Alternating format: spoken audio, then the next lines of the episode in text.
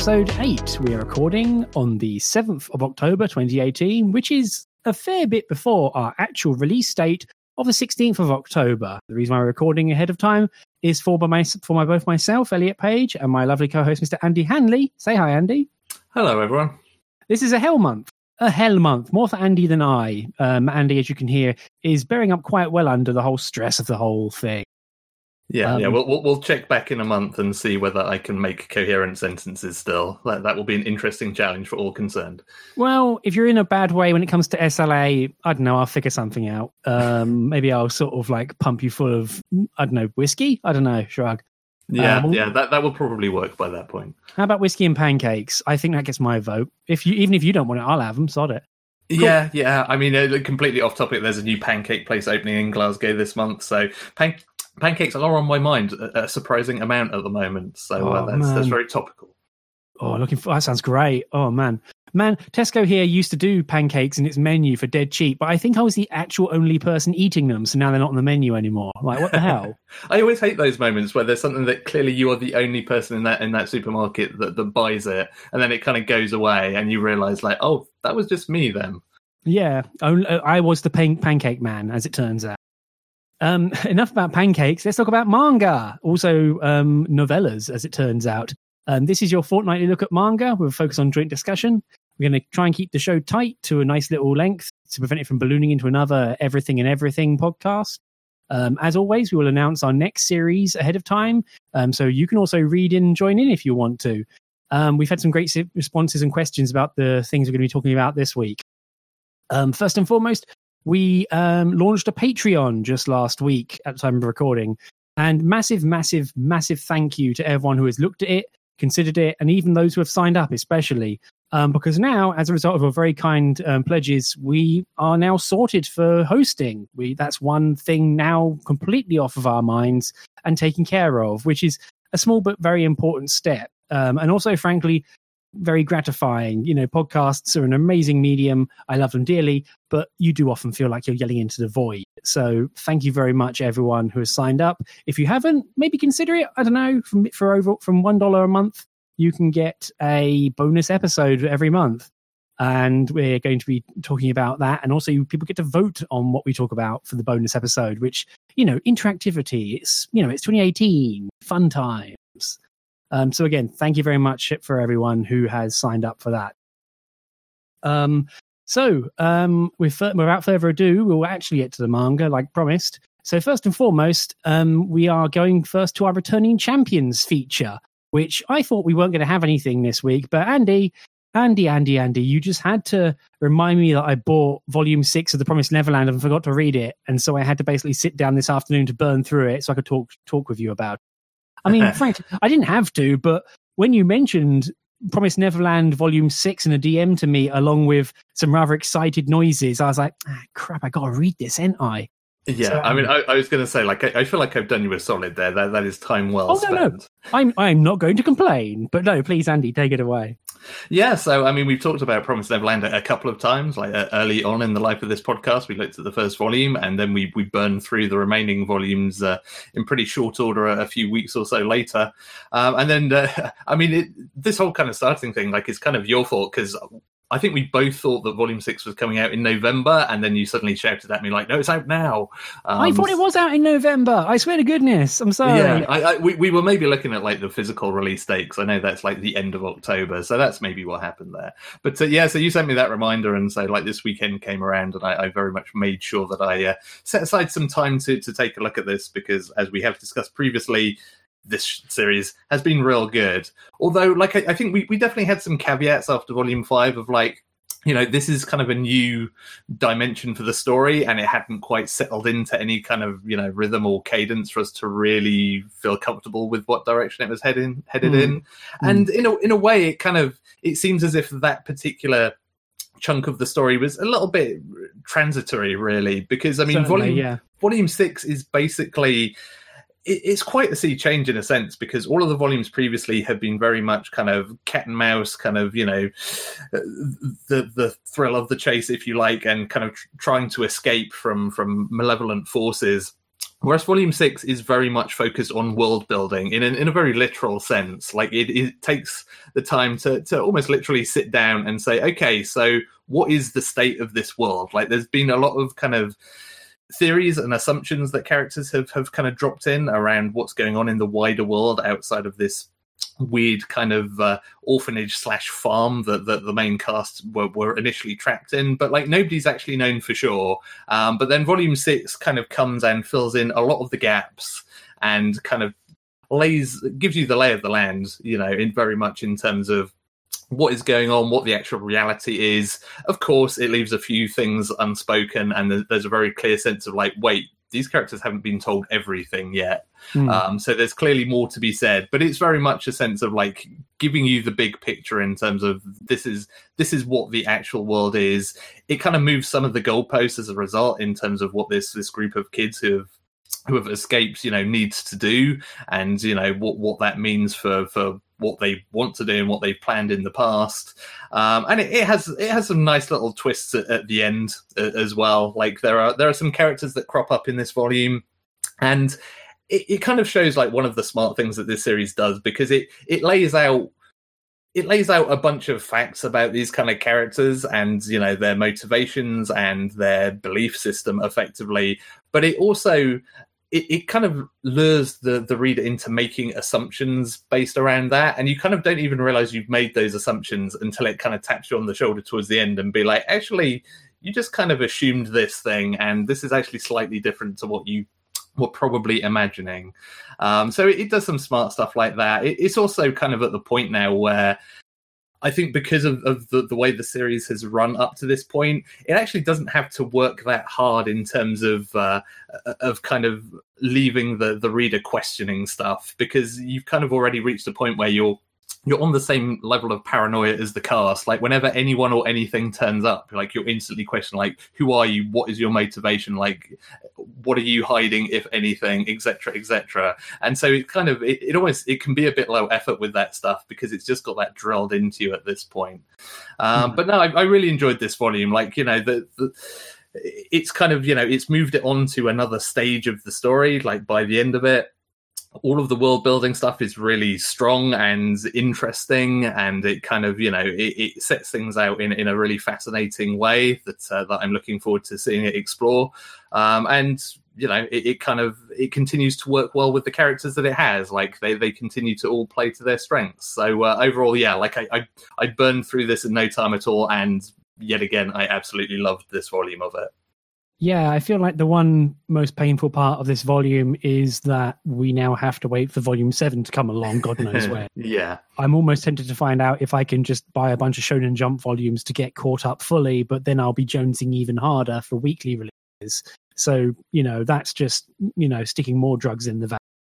Um, yeah, I, I fully echo m- what you said. I mean, the thing in particular for me, like we say, at the end of volume five, I had quite a few qualms about where the series was going because of like the first four volume like the first volume sets out the structure and then it goes through that. And it reached a slightly uncomfortable place where the series as a series it works best under certain boundaries and constraints and constriction of the characters. Like i feel like that's when it works best is when you know you basically have a bunch of very interesting characters like like intellectually shoulder charging a wall that won't budge. And it's like okay well let's see how this goes and in volume six, they do quite a lot of very useful um, segmentation of who knows what, who sees what, who believes what, who is concerned about what, you know, different actors on the stage and makes it a lot more broad.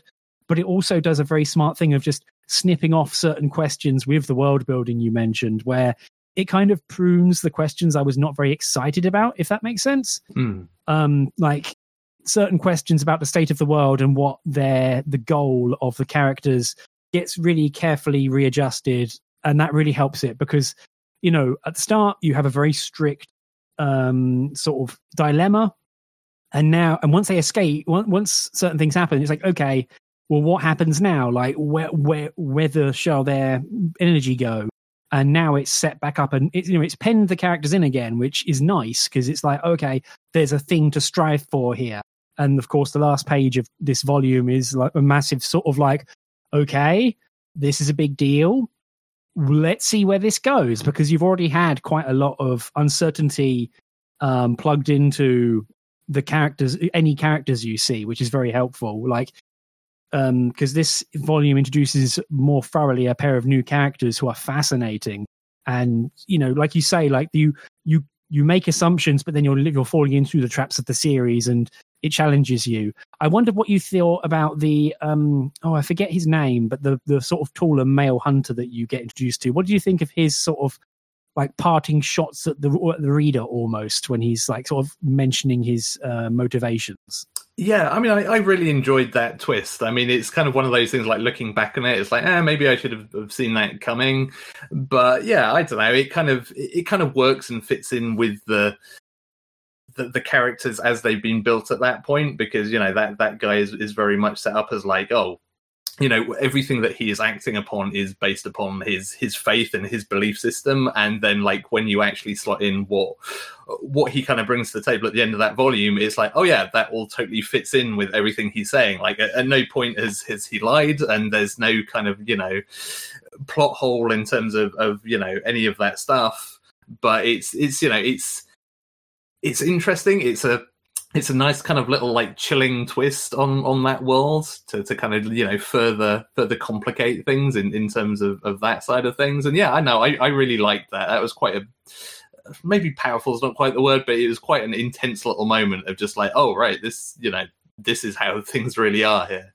Yeah i agree. I really like that because you know it also helps keep doors open for more interesting kinks in the tail later on of like okay the author knows enough not to just shut everything down when you can add a lot of texture and interest. And like you know characters have been shown to lie.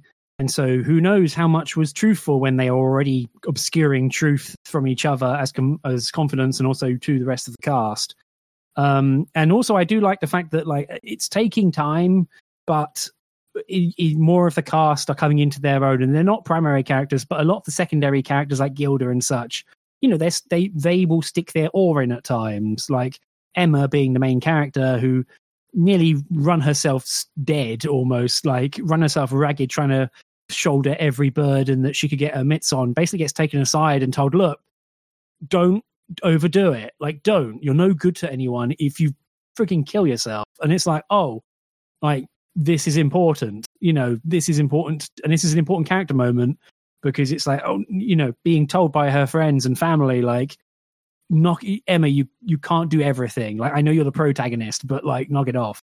So yeah. I really enjoyed that. That was a really lovely piece of like oh no you know the you know and also like the one thing I like about the series which I kind of hit me this volume is that it's not like a cycle or and it's not you don't like have the designated suspicious person. Like everyone has their blind spots and stuff they want to trust because they want to trust it or hope to trust it or that's what they want to see. But the the series will take turns having someone go wait a second and raise their finger. And that's the thing i like is that you know it's not like some it's, it's not like there's the one killjoy like um deadpan person who's like mm, not so sure. You know you have different people coming in at different times and going hang on a second hang on. So that really helps keep it interesting and also makes it you know it, it doesn't feel even though it is kind of doing the same kind of cadence to a lot of its plot events. It doesn't feel like it, and that's meant in a really positive manner, honestly, because it's like, oh, you know, this this feels more naturalistic. You don't just have the one smarty pants who keeps poking their finger in and getting annoying.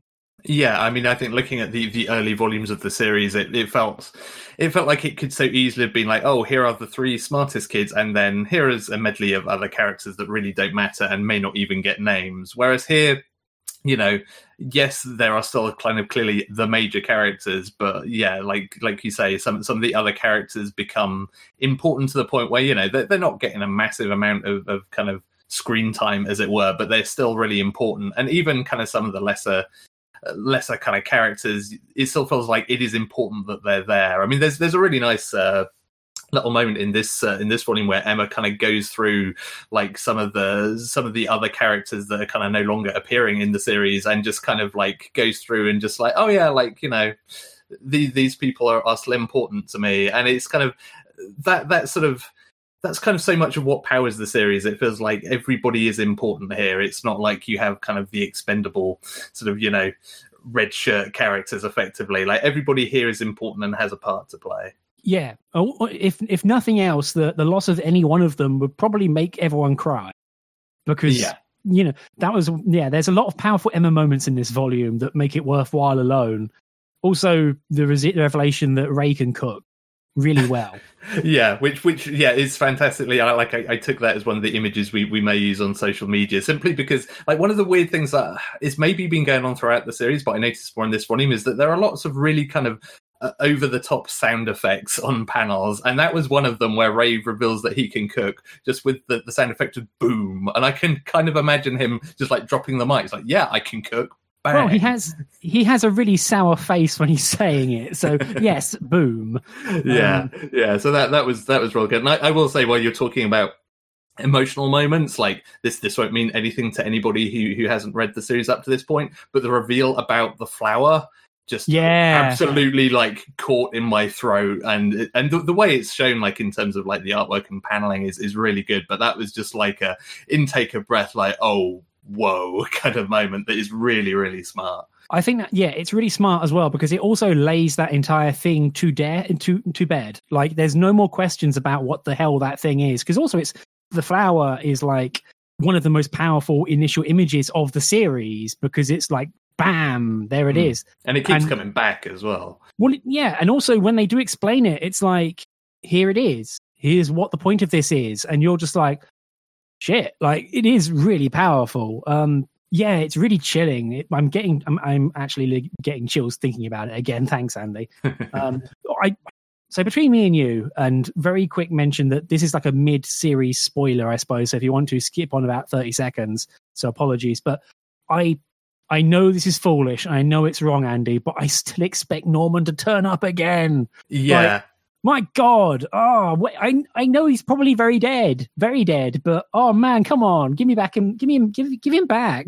Yeah, it's, it's also one of the harsh things about this series is like when you get the like the character introduction stuff at the start of each volume, and they just cross out the dead people. It's just like no, gone, gone, and it's like yeah, I still I still have that exact same thing. It's like well, we haven't seen it with our own eyes, so maybe I I I don't dare to hope. I don't dare to hope, Andy. I really don't. No, but no. if he did turn up, I'd be really happy. And also, I know he would come along with some insane explanation of what the hell happened to him. yeah, that that's just it. Like if, if they can write that well, like I, I would be all for it. Like I, I wouldn't want them to do it and to be one of those moments where the, the series jumps the shark. But yeah, like it, it's kind of hard not to, to hold out that. one. okay, maybe it could happen. Yeah. Oh well. Well, I I have lots of faith. Now they've set up more. They've set stakes again. I feel very happy to keep reading this series. Uh, also yeah. looking forward to the anime. Although I barely have time to watch anime right now. But yeah, yeah, re- really interested to see how that turns out. And my, my final thing is, I, I will I will give kudos to the unexpected cameo of Jammy Dodgers in this volume. oh yeah, man. it's like I was not expecting to see that in Promise Neverland. if only, oh, if only they had party rings. God, party rings in anime. Okay, cool. So man, we went long, but yeah, Promise Neverland still gets our seal of approval, I guess. Indeed. Jeez. Cool. So oh, moving on to this uh, week's um, stuff, and man, we picked a pair of barn burners to cram in a week of gap. So, woo. so first and foremost, if you don't mind, is my pick, um, and this is the newly digitally available "A Bride's Story" by Kaoru Mori, published by Yen Press. Um, it is currently at nine to ten, nine volumes released in the um, in English speaking, and ten volumes in Japan. It's currently ongoing both here and in Japan originally. You can buy it in physical hardback volumes and now available digitally on most storefronts. I personally would recommend Kobo because it's cheaper than anywhere else. I don't know what Yen Press is doing there, but I'm happy to throw money at them through there, frankly, because it's cheaper.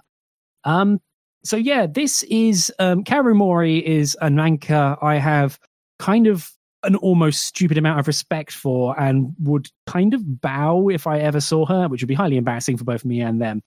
Um, so Kaoru Mori is amazing, and she previously drew and wrote and produced the manga Emma, a Victorian romance, which was adapted into two seasons of anime and was basically about a like star-crossed lovers, um, you know, upstairs downstairs Victorian maid meets master love story, and it was like painstakingly, excruciatingly, pain carefully researched and kind of intersected with a lot of um, Kaoru Mori's predilections and love of maids, like real deal maids, not frigging cafe maids.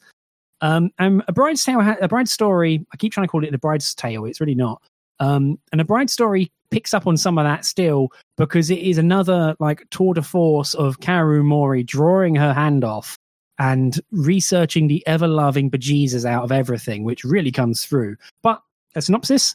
Um, so, A Bride Story um, picks up where it um, looks into a pair of characters, Amir and Karluk. Um, they live on the edge of the Caspian Sea around the turn of the 19th century, I believe. Um, and so they uh, live in basically Asia Minor, I suppose you'd call it, sort of the Caspian Sea, Caucasus sort of region over there um, fascinating sort of plains and such, you know, Silk Road style area. Um, there's been a recent series by Joanna Lumley traveling the Silk Road, which honestly been pretty good. So if you can stomach Joanna Lumley gum, mugging at the camera, totally worth a totally worth a watch. Um, and so basically, this girl Amir, who's 20, gets married off to the 12 year old Karluk, who is the son, the current scion of the uh, fam- of a nearby family uh, living about a few days horse ride away from her like home nomadic village. And it's basically comes in with Amir turning up. They have a they have a wedding on page two, and then basically from there it's her settling into her strange new life um, and getting used to things. You know, sort of finding her place in the extended family she's now in, getting used to the fact that you know she's got a 12 year old husband a groom even. And just you know it's a very slow pan across this sort of situation. And there's storm clouds on the horizon because there's some tension around the fact that amir's tribe somewhat regret marrying her off and sending her away when there's other stakes and other sort of like crazy dynastic nonsense to be going on. And so yeah, it's that sort of thing where it has a lot of very slow chapters. There's one entire chapter which is about one of the youngest um, children in the family who is like just falls in with a woodcarver, and it's dope because you just have this kid hanging around this woodcarvers, and you get these amazing, amazing detailed artwork of people carving wood like support beams and stuff. Looks dope, and yeah. So the most most important thing I can mention is that the art is absolutely absurd even in later chapters towards the end of the volume, once it's calmed down from the sheer sort of hedonistic heights of volume of chapter one, it looks amazing. Like the art, the, the detail, the slav, the slavish devotion to design, the the clothing of the characters, like the sheer historicity of it, and also the subtle differences between the different characters, their different stations, their ages, their gender, their roles in the local family. It's amazing. It's really beautiful. And it also is imbued with an amazing sense of life. Like one of the most amazing things in this for me, and I kept seeing, and I just appreciate it for being difficult to do, is whenever a character turns and they have earrings, and you can see that the earrings are in mid motion and their individual individual parts are moving with them and it's not just like speed lines or you know motion lines it is just like a character in mid head turn the earrings kind of following them. It's fascinating. It's an amazing piece of just really elegant drawing. And you know, you've got horses, you've got horseback archery um, as part of you know life in the in as a as a formerly nomadic person. Um, and a very sort of um, very earnest sort of look at you know the the calm tensions of trying to fit in with a new family, feeling a bit out of it, you know, being the naive but also the cast off because Amir is, you know, it's agreed upon at one point that she's a bit old for, to be a bride. You know, she's 20. I mean, hmm, getting up there. And so everyone, you know, there's a lot of tension around that societally. And the one thing I'll say about it, certainly at the moment, is that Amir and Karluk, the main pair, are kind of the most bland of the most of the cast because everyone else mostly bounces off of them at the moment. But they're starting to actually like show themselves and have a bit more sort of place. Amir, towards the end of the volume, definitely has her moments um, so really good. And you know, Kaoru Mori can draw people, and the amount of I feel the one thing they've kind of improved a lot has been the expressivity of their faces. Like characters will, you know, have these wonderful expressions and wide open faces. It's wonderful. Um, so yeah, really enjoying it. A lot of the characters are really good fun. Um, the art, as I say, is like knock you down with a feather, absurd. Like you can see why I got a hardback release on nice big paper because, who boy, um, I'm reading it on my big 10 inch tablet, and yeah, it looks real nice. Um, so yeah, sorry I went long, Andy. I feel like I do this every single week, um, but So, what did, what did you think of it, Andy? I, I've kind of gushed endlessly here. So, yeah. So, I mean, to start with, like, I'm absolutely with you on the artwork. Like, it is incredible. It is sumptuous. And I mean, you know, you like you were talking about that that whole chapter about the guy kind of you know making the the railings and banisters, etc. Like, I've never before have I seen a manga that has like basically a three page spread of just like, hey, look at this sweet banister, and it's just like, okay, like you have drawn this so well that it is it is well deserving of those three pages. So so go for it, knock yourself out.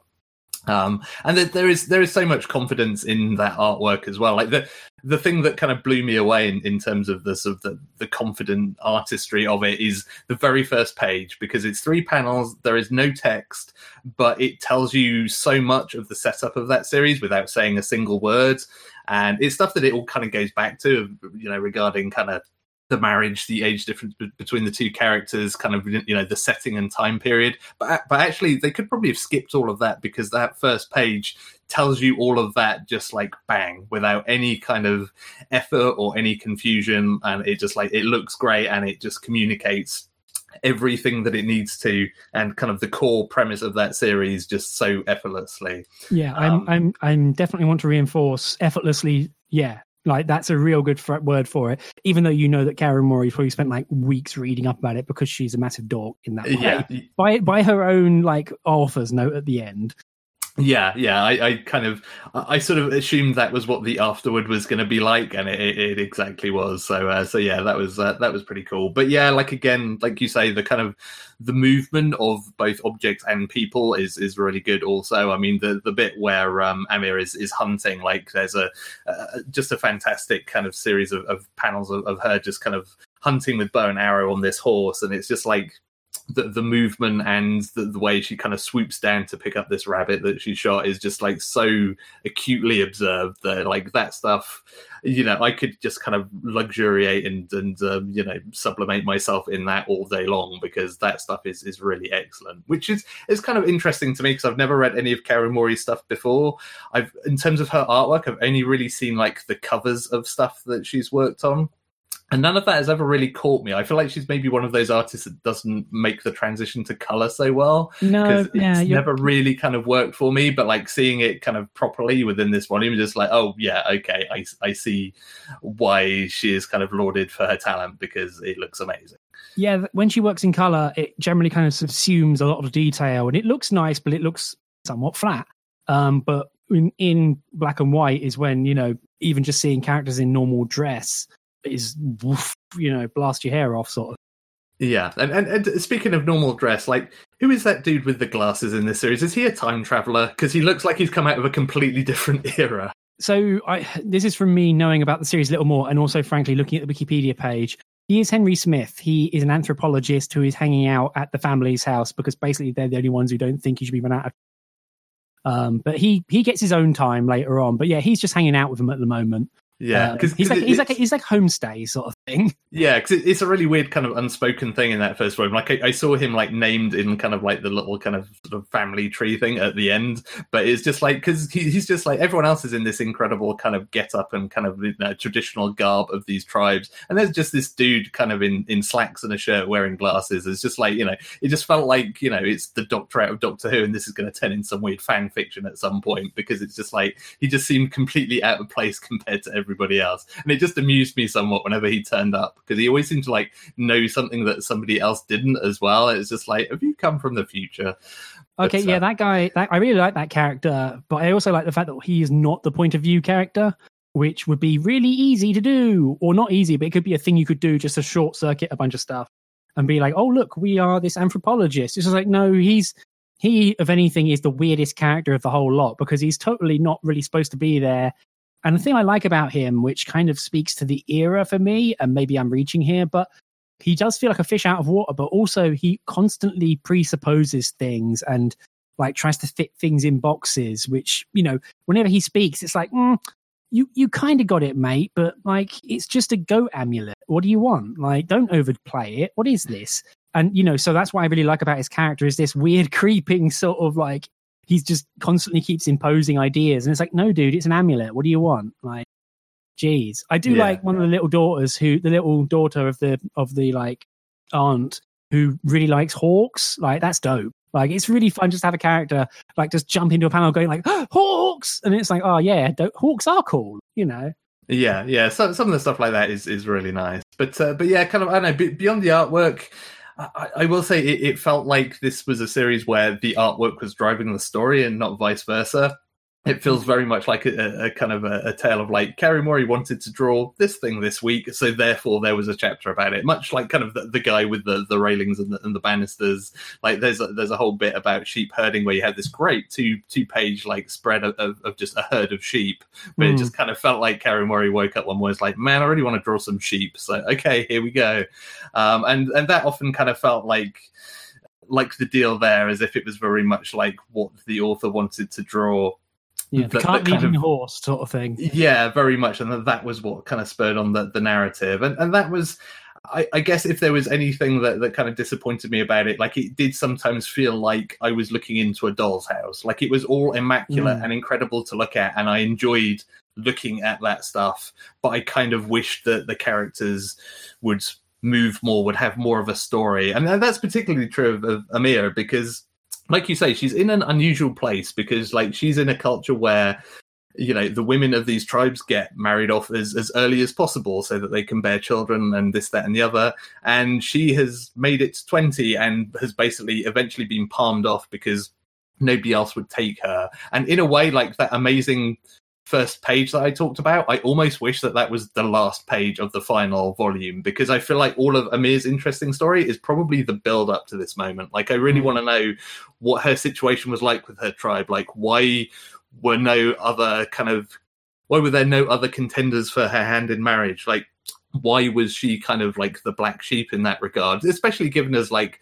even Kaoru Mori in the afterward kind of admits like, yeah, I just found all the character traits I liked and just piled them all into this one character. So your typical thing in this kind of story is you'll have a character who, oh yeah, she's great apart from this one thing, like she's a tomboy or she's really belligerent or you know this that and the other whereas you kind of look at this character and she's at times she kind of feels like she's one step shy of a, a manic pixie dream girl like she's pretty much spot on in like everything that that she does.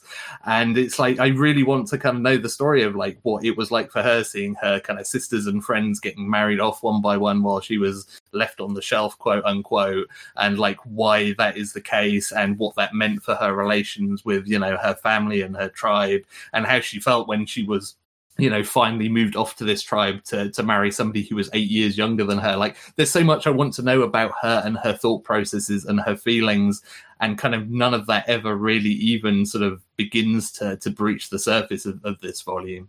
Mm, I un- yeah, that's totally understandable, especially because like you know it teases you at the end of the first chapter with the oh her home tribe are not happy about it, and you know that seems to set something up, and then there's a rather sort of cool, but also like mid flow expression of that when they come to take her away and get seen off. Um, although that scene is all, that's what I mean is that's what I mean when I say that like um, maybe you agree that like um, you know the rest of the family is way more developed than Amir is because tons of stuff happens without her being there. That's all way more interesting, and it's like oh damn, and then you know no one talks to her about it when they come back because it's like mm, that'd be awkward.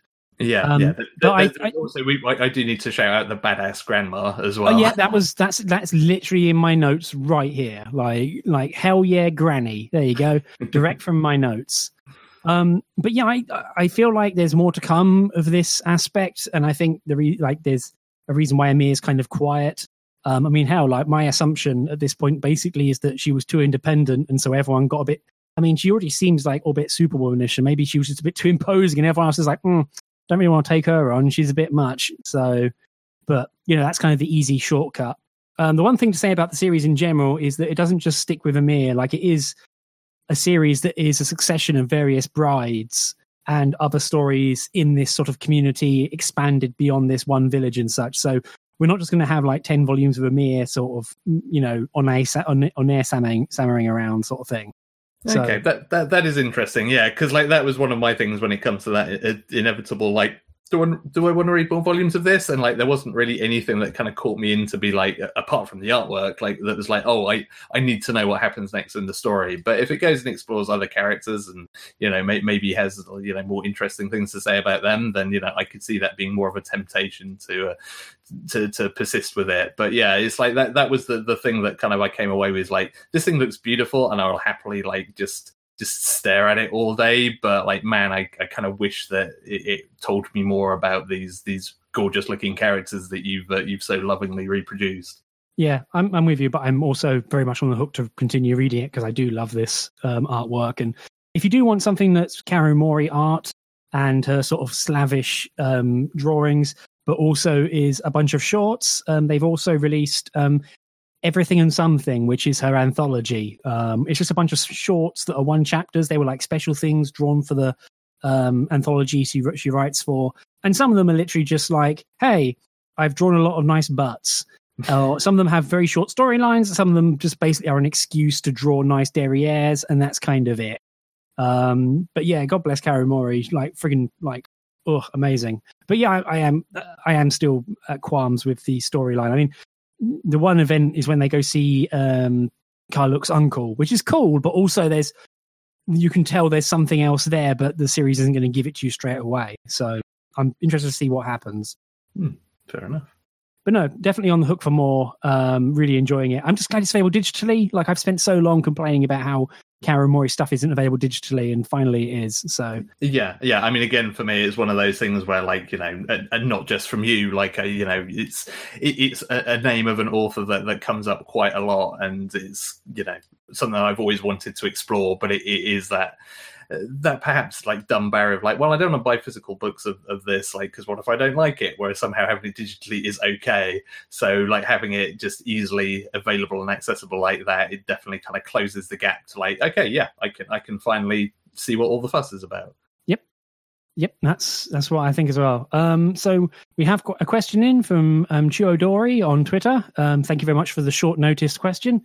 Um, so this is more for me because Andy hasn't read any Emma. Um, have you noticed any change in Mori's art style in Bride's Story since her previous work, Emma? Um, I would definitely say that she's become more confident, um, and her like her figures, especially, are far more sort of defined and assured. Um, in particular, I think expressions are a lot more forward. I mean, to be fair, Emma is like set in Victorian England when everyone was like so wound up and self-denying that it was almost it, it was a almost a mental condition of the entire country. Um, and so having a lot more careful use of expression in a bride story is definitely something i enjoy. Like even you know just characters like you know having eyes going wide is like oh that you know it's powerful. It's it's very well defined. I think that's definitely the main thing.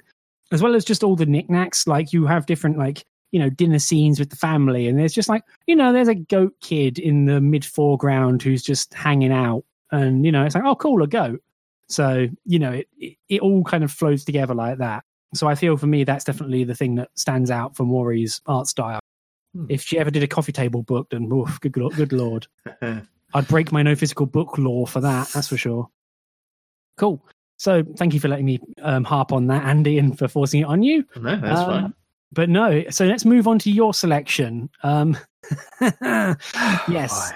okay, Andy, this, this is yours now. Um, you can go from you can go with this is your bed to sleep in now. Yeah, yeah. So, uh, so my pick for this podcast was uh, Last and First Idol, which is uh, I've been told at great pains to, to point out is a collection of novellas. It is not a light novel. Please don't say that. Yeah, we got um, told off. Sorry, J yeah. Novel Club. And and uh, so this this is a series of, of three short stories, basically penned by uh, Gengen Kusano, um, and uh, man, I mean, you, you, you said that you were going to have this as like I, I, kind of stole one of your potential picks, and I, I, wish I'd let you had it because then you would have had to try and explain what the hell goes on in this uh, in this book for, for, the podcast. But apparently, that's on me now.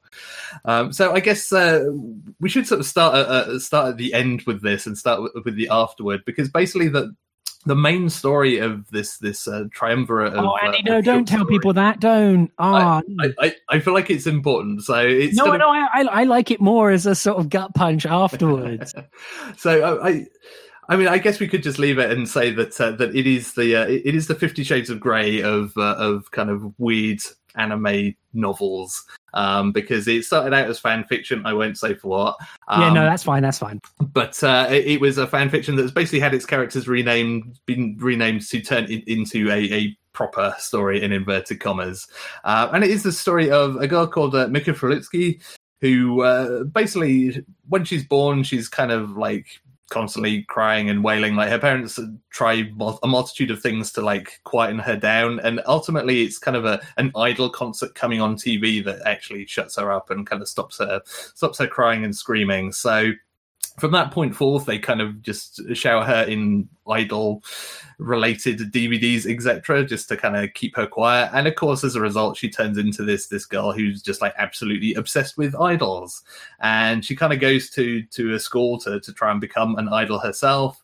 She falls in with this other girl who is kind of your typical like perfect good at everything girl who's they basically kind of strike up a friendship although it's a kind of weird one um, and then things move on, time moves on, the world kind of almost ends in an extinction level event.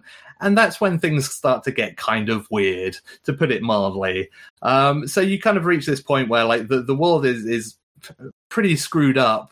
Um, Mika herself basically dies and then uh, was it like hundreds of years? I think she's like resurrected by her friend in it's, only, so, it's only 30 years. Only 30 done. years. I, I thought it was longer than that for some reason. So, yeah, so basically she gets resurrected in what becomes like one of the hallmarks of, of this story in particular, but the book as a whole, in this terms of this really kind of uh, really clinically described sort of body horror. So, like Mika mm. is, is brought back to life effectively as a brain just connected to a bunch of other people's organs, just to kind of like sustain her and it just becomes weirder and weirder. It's basically kind of her her evolution as the the state of this this completely kind of screwed up planet changes.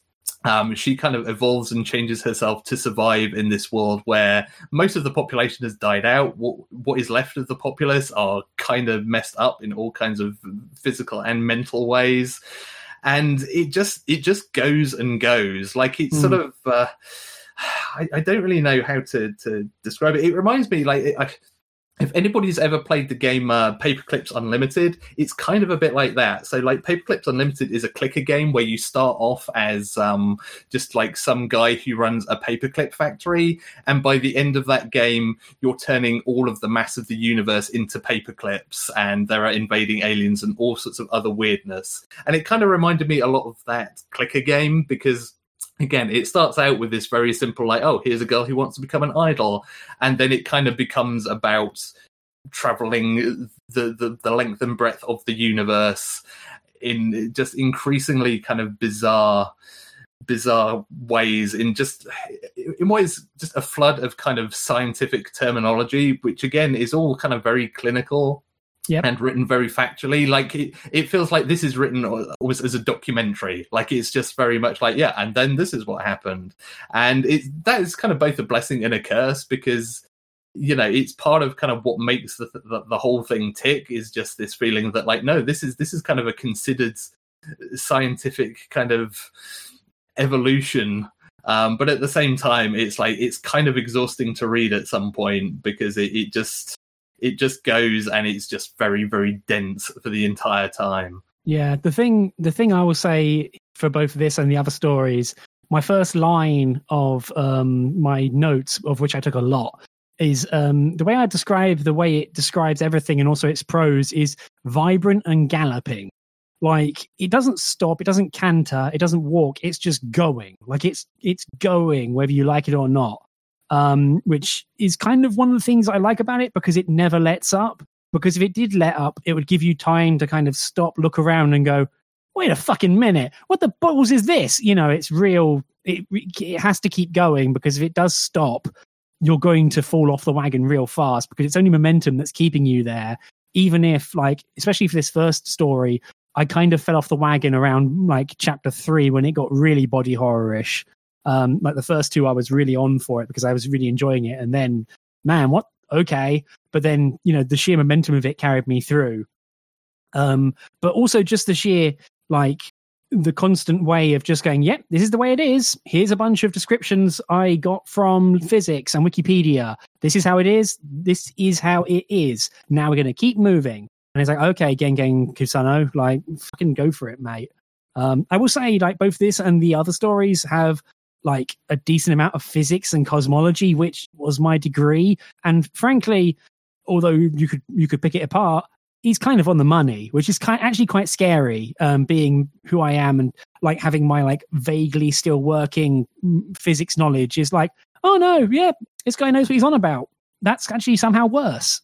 yeah, you see that that's one of the things I was wondering about because like the book certainly as somebody who you know just about scraped through his physics GCSE. Like, I, I, I, totally bought into it because it's all done with such confidence of just like, yeah, and then this happened, and then they, you know, then then this was performed on this, and thus the result was whatever. it's like, okay, you sound like you know what you're talking about. I'm sure some of this is probably nonsense, but you are you are telling it to me in a way that makes me believe that yeah, sure, you've probably done some research or at least kind of know the the vagaries of how this would work, and yeah, sure, okay, I believe you.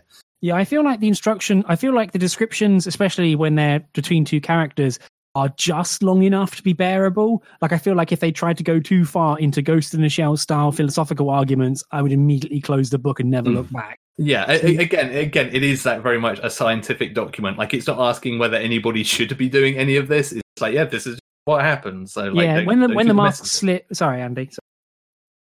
So yeah, sorry, carry on. No, but so when the mask does slip or it shows its hand, it says, "Yeah, this is terrible. Like this isn't actually a good thing, you know." But hey, this is the story, so that actually kind of helps. Yeah, in yeah. a weird and, way. And and a lot of that is is just kind of very throwaway comments. I mean, one one of the things that I do sometimes the writing also gets weirdly obsessed with some tiny kind of side detail that is completely unimportant, but it just feels the need to mention. Like, there's a great point when kind of like humanity is is basically the, the final remnants of humanity are kind of being extinguished, and the the author just can't get past the fact that like, oh yeah, and all the humans have to wear hats, and it just yeah. has to keep going back like several times. It's like, yeah, you know, they've been they, they, were trying their best, but they just had to wear these hats. And it's just like, it means it has absolutely no consequence on any of the big picture stuff that's happening. But it just really tickled me. It's just like, yeah, man, and those hats.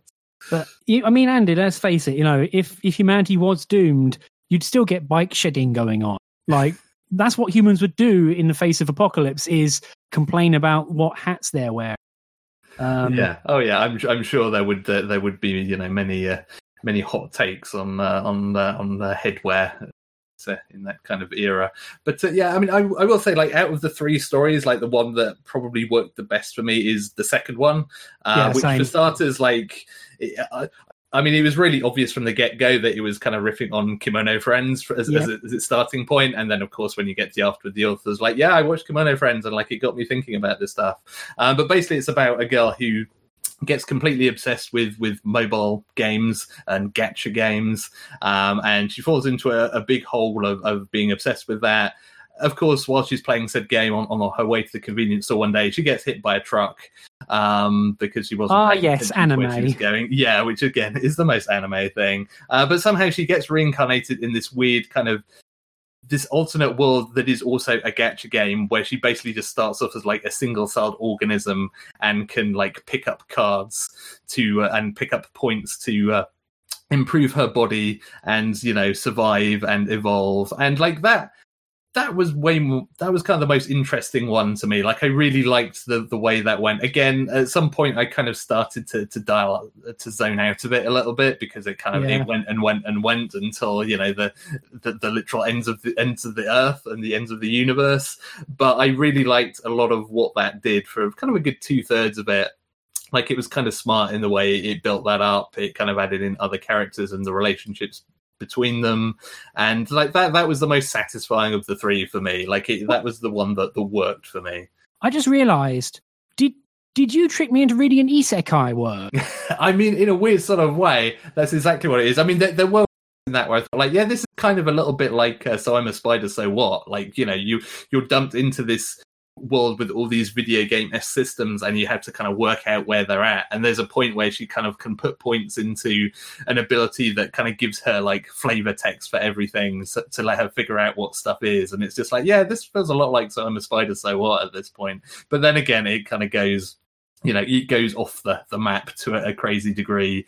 And again there's there's there's a bit less body horror in this one but there are certainly moments where i was just like oh oh this description is a little I, am I'm, I'm eating my toast while i'm reading this. This is a really bad idea. Man you messed up. I hope that yeah. toast didn't have jam on it. Uh, unfortunately it did which only only made it worse like oh oh this is this is a bad a bad bad choice a bad life decision. I have messed up. Yeah, yeah, I, I really like that. I really like the second story evolution girls because like even the afterword like when i was reading it i thought hmm this feels like x meets y. And then i read the afterword and it's like yeah i thought about mixing x and y. And i'm like yep knew it. Um i feel like all of them especially the first two kind of come from a place of you know being drowned in the anime pool as it were and kind of writing these gonzo but also kind of spiteful but also lovingly so takes on them in these stories. Like in both yeah. cases it shows a very keen understanding of what is happening and you know the kind of you know subverting but also just abusing conventions and normal pathways and still ripping the piss out of it.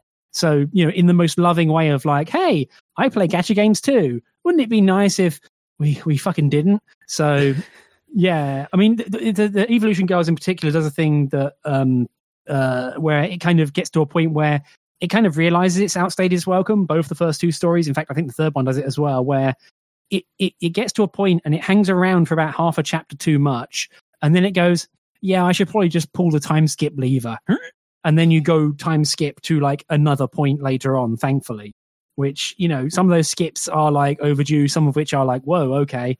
Okay, let's see what's happening now.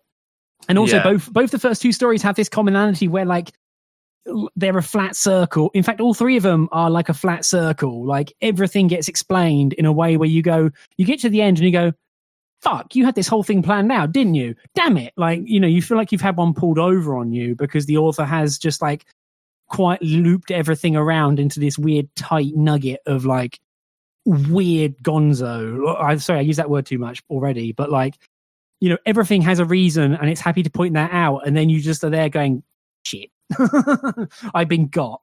Yeah yeah. I mean i, I think uh, like given the the similarities in sort of the the, the way the, the all three of the stories kind of pan out. Like I think I think probably the biggest disadvantage that that we both had, and again this was perhaps not the best time to, to pick this, is like we both read this book in, in incredibly short order, just like all three stories one after the other in, in a very short period of time. And I don't think that's the optimal way to to read this book. Like I certainly like the third story just kind of washed over me entirely, and I'm not sure that that's so much the fault of the story itself, so much of the fact that like it was the third one of those in two days and I was just kind of like I, I I'd had my fill of that conceit and that whole kind of you know way of of of dealing with the story, and so I was just kind of mentally checked out by that point. Whereas if probably if you leave yourself a decent kind of air gap between each story, and you know don't read them all in incredibly short order, your mileage may well vary because I, I think you're you're best served giving yourself a bit of breathing space between each of these uh, these tales. Yeah, I feel like yeah, I'm with you, Andy, because I read it in like a, I read it in like a day and a half, and frankly, as you say, it it kind of does the stories a disservice because you get so into the mode of just reading one after another that like it is not this intense, but it feels like a game of Mad Libs, but with weirdo, you know, sort of otaku bait words. Um, the third one also, like Dark Seiyu, also has a ton of gross crap in it as well. Like the, the the body horror is described just enough to be gross, but not enough for me to throw the book away because I'm a very squeamish person. Um, yeah but yeah, the third story, Dark Seiyu, sorry, I'm taking over from you, but like, is basically, um, God. So, seiyu are a new word is a new word for these pseudo humans who have a laryngeal sac, which can like vibrate at certain frequencies and create laser beams and also ma- manipulate electromagnetic fields to move spacecraft. And so, basically, seiyu have become like a like a combination spacecraft slash you know emo like environment adjusting thing and it's really bizarre like it it kind of does like mock the whole Seiyu fandom where it turns them into bizarro furniture who are shorn of re- of any real like volition but it also has a crazy cosmology back end to it which like there's, there is again in this one the end of the world and it's real fucking wild. Like real, like I don't know. I feel like the author had that image in in mind, and then wrote the best they could about it. And then it's like, oh, we got the rest of the story. Uh, but also, Dark Seiyu in particular, the worst main character. Like, not as in bad to read or bad as someone to read about, but just an reprehensible, awful creature. Just a horrible person. Yeah, yeah. Again, it's it's very much like there's a very clear kind of line of commentary there on you know kind of the the, the idol industry and that you know what what you see is not necessarily what you get with uh, with idols. Or, or, also hilariously kind of like makes use of, of the idea of, of Yuri baiting as this yep. kind of like entire entire kind of social structure that the idols must adhere to, and it's just like just seeing that that kind of premise just dropped into the middle of all this weird sci-fi stuff. That did kind of amuse me a little bit. But yeah, like Dark Seiyu is kind of like Macross, but completely bonkers, I guess, at the end of the day. Yeah. Um, but uh, yeah, I don't know. It's it's I, I I almost wish that I'd kind of just like saved that particular story and read it a week later to see how it's at with me because I did find myself kind of skipping over it almost somewhat and just kind of speed reading it because it's like, yeah, like I, I know I know what the bit that this author is doing is now, and I kind of know how this goes, and it's really just a case of the, the exact steps it takes to get there. But yeah. perhaps in, in a, in, a fresher frame of mind, you know, I, I might have found a little bit more to uh, to enjoy. But uh, but yeah, certainly certainly a good apocalypse in that one. yeah, the last third of Dark Seiyu, I kind of slightly glazed over due to the same reasons of just like wanting to get the book done. If anything, because I wanted to like chew over the other parts of it for this podcast because the whole thing was sitting heavy. You know, it was like eating a very big dinner. Um, and then still having more potatoes and no granny i don't want potatoes no nan no you get the idea um, for, for sure. But yeah, I mean, you know, it's it's worth uh, it is certainly very much worth reading the, the author's notes at the end of the book. Like, yeah, as, that, that's as, that's as probably the, the secret fourth story is the author's notes. yeah, yeah. I mean, it, it's basically it, it, explains so much because like the the first thing he says is like effectively like the trouble with otaku is that they're they're not just nerds for one thing; they're usually nerds for a multitude of things, and they just want to smash them all together into like a single worldview. And that's basically what I did for all of these stories. So sorry. and it's but like that, yeah. once because because we know it as well you know. Yeah yeah exactly. So uh, you know i mean we, we live in a world where we both like girls and panzer because we are interested in the anime and also the tanks. It's like yeah we yeah, we are guilty as charged. Yep yep certainly definitely. But yeah it's I, yeah, I feel like Dark Seiyu is a bit of a cleaner story, and I really like it, but would liked it more if I had time to kind of stew on it um, on its own. I did like Evolution Girls um, because you know I'm a gacha slave. It's good fun. It kind of it does it takes all that and runs with it to the point where you're like, okay, yeah, that's had its that's had all of it rung out. I'm done. Like I don't need any more from that. so, but yeah, it's it's fascinating as well because it does the the one thing the author does across all stories is like it's clear there's a whole world beyond their short snippet, their novella look into it, but you don't need to know about any of it for this look. And also, you don't really want to because it'll just weigh down the already quite heady and exhausting world you're being shuttled through very quickly. Yeah, yeah. I mean, I, th- I think hopefully, like this is. I find myself kind of coming into to this podcast like really not sure what I wanted to to say about um, about any of these stories in terms of like normally it's so easy like oh yeah like I think you should read this because this is cool or I don't think you should read this because it's trash. But this like I, I really don't know but I, I, hopefully like the discussion we've had will have given you things to to pick up on and you say oh no that sounds like something that I would hate whether it's like the body horror or, or the weird kind of incessant hard sci-fi descriptions, or whether that's something like conversely you look at like, yeah, that's totally like my that's totally my bag. I, I will be be in for that. So yeah. uh, like hopefully people will be able to figure out whether this is something that may interest them or not.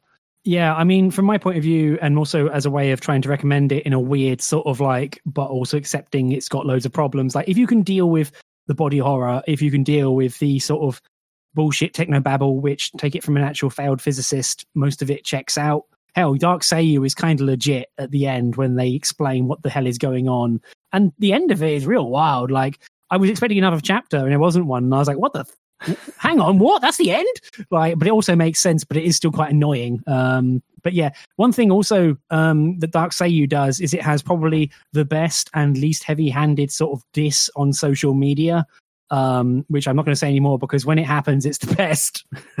yeah, yeah, that's actually really good. I mean, that, again, that's the weird thing about like I've talked about how how clinical they all are in their language and how utterly focused on like the, the the, science and the kind of almost documentary style kind of retelling of them. But there are also some real good gags in in all of these, like whether it's the aforementioned hat thing or yeah, like the the some of the social media stuff in Dark Seiyu. Like there, there's some actual good little snippets of comedy that kind of come out of that that morass of kind of body horror and weird science yeah and the sheer absurdity. Like if you like the if you like the absurdity you're well served here. But yeah it reminded me like because i used to in my university years i basically lived in the used bookstore and bought tons and tons and tons of pulpy sci-fi.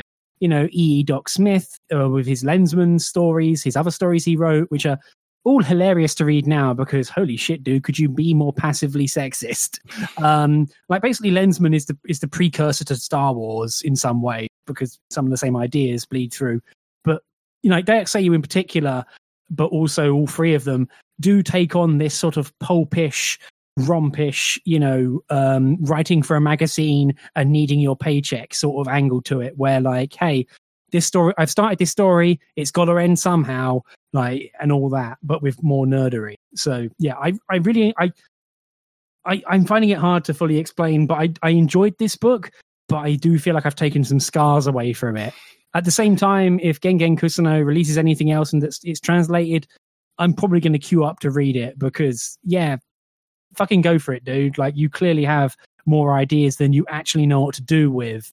So I'm happy to keep going. So, yeah yeah, I'm I'm curious to see what, if anything, he does next because yeah, like there's there's clearly something there, and I'd, I'd kind of I'd be interested to see him tackle something that's you know may, maybe from a slightly different angle or or you know without the same kind of you know uh, the same kind of general cadence of these stories. But yeah, I'll, I'll certainly be, be curious. It'll be a, a name that I keep an eye out for, if nothing else. Yeah, the as I say, the author's note is one of the most most illuminating parts of it. Which you know they even say that oh, Gengen Kusano has speed on their side. They can they can synthesize and you know consume media and then synthesize it into a story fast. I'm like, yeah, that's that's the um you know the um, zeitgeist for anime. That's for sure. um, but yeah, man, that the thing the the the the twist or the crux in the creation of the first story. Like I know we hinted at the beginning, but don't spoil it for yourself. Like, go read the story and then find out about it because holy cow!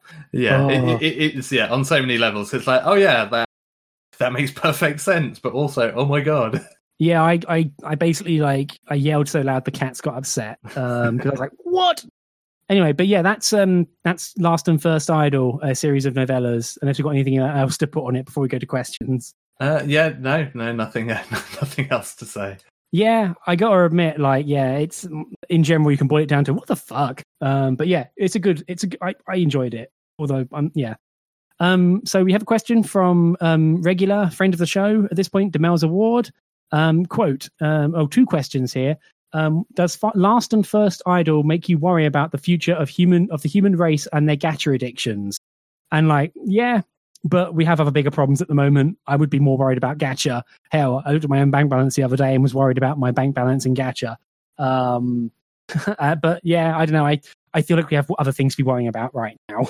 yeah, I mean, also like gambling has been an, an, issue for as long as mankind itself. So, like in a weird way, like it's not even a new problem. It's just kind of a different manifestation of a problem that has uh, has haunted uh, haunted humanity for uh, for a long, long time. So, uh, you know, I mean, as, as, as long as there are no extinction level events that uh, that cause anything like Last and First Idols craziness in my lifetime, I'll be quite happy because uh, having having read these novels, it's like, yeah, I kind of don't want the world to end anytime soon in any of these scenarios.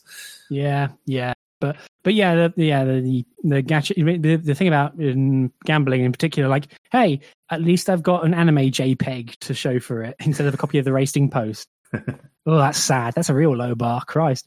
Okay, and which story ended up your favorite? Um, for me, it was Evolution Girls. Like the, the the premise of it got a bit thin towards the end, and it kind of.